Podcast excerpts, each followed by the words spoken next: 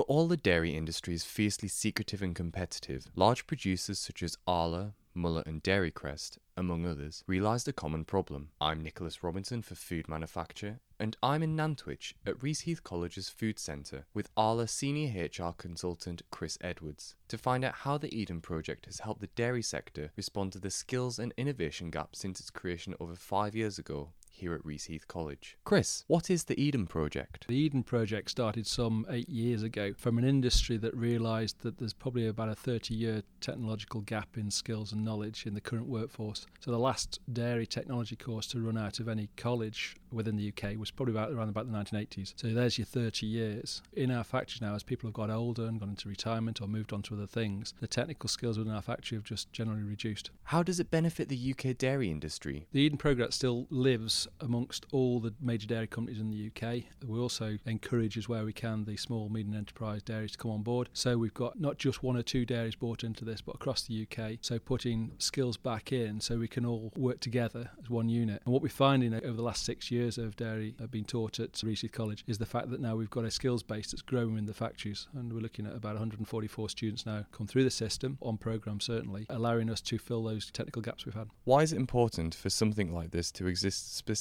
for the dairy sector? Milk goes off very quickly. It'll actually tell you when it's off because it smells quite badly and it will taste awful, let alone the food safety aspects of it. So, increasingly, as the milk supply in the UK is, is diminished over the years as farmers have moved out of dairy production, we have to use what we have more economically and therefore we need to drive up efficiency both from the more automated supply that we've got but also from the people that drive those machines. How is this sort of system useful for the sector? The system we've got at the moment allows the training to go on at a designated site, i.e. Reese Which has got a 7.5 million pounds spend on its uh, dedicated dairy that really is cutting edge technology. So within the training dairy here at Reaseheath, there are automated systems exactly the same we have in our modern factories that allows the mindset, which includes a lot of behavioural stuff about why people do things, to be transferred directly into the site. So it's getting work ready people within the training facility on a block release basis. So we're not reliant on these within our workforce today, showing as a, as a head count. They're above the head count. But when they come back to site in three years' time, um, after spending time at Reaseheath and, and on work related experience, it gives us a real utilisable person. I gather that it's unique in the way that large players in the dairy sector,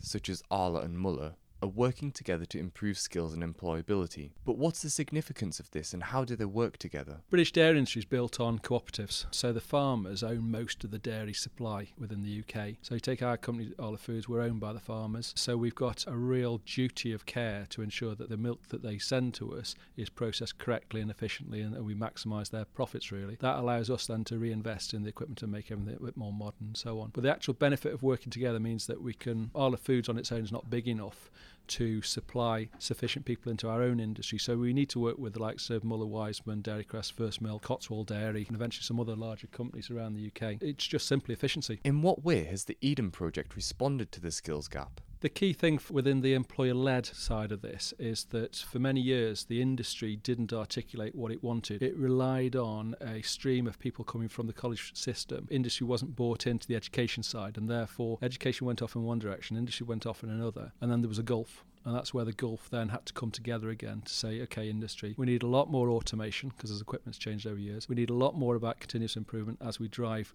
change and drive not just in skills but also in behaviours and also the driving on different technologies. So if you just think about the explosion of different types of latte coffees and, and things like that, there's a lot more products on the shelf now other than milk, butter and cheese. And I think coming together allows us to get a good mix. I'm Nicholas Robinson for Food Manufacture and I'm in Nantwich at Reaseheath College's Food Centre with Arla Senior HR Consultant Chris Edwards.